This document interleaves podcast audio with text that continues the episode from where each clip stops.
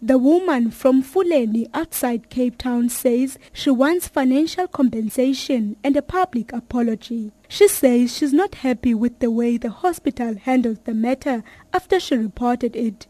She says she's traumatized and cannot stand the sight of her boss anymore.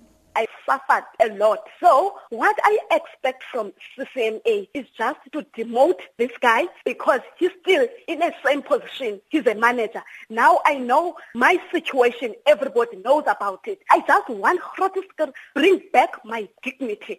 They didn't even move the guy from Grotesker maybe to work somewhere else. I'm still working to the same guy. I'm still see the same guy every day.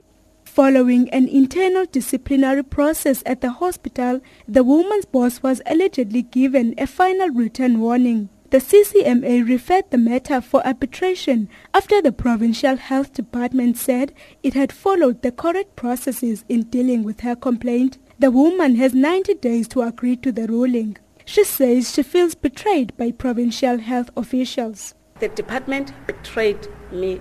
I feel so small. I'm not feeling as if I'm working at the department. Definitely, that guy is only him who knows exactly he's working for the department. They didn't even involve me when they busy doing this case. They didn't even tell me the feedback of the case. The things are just normal.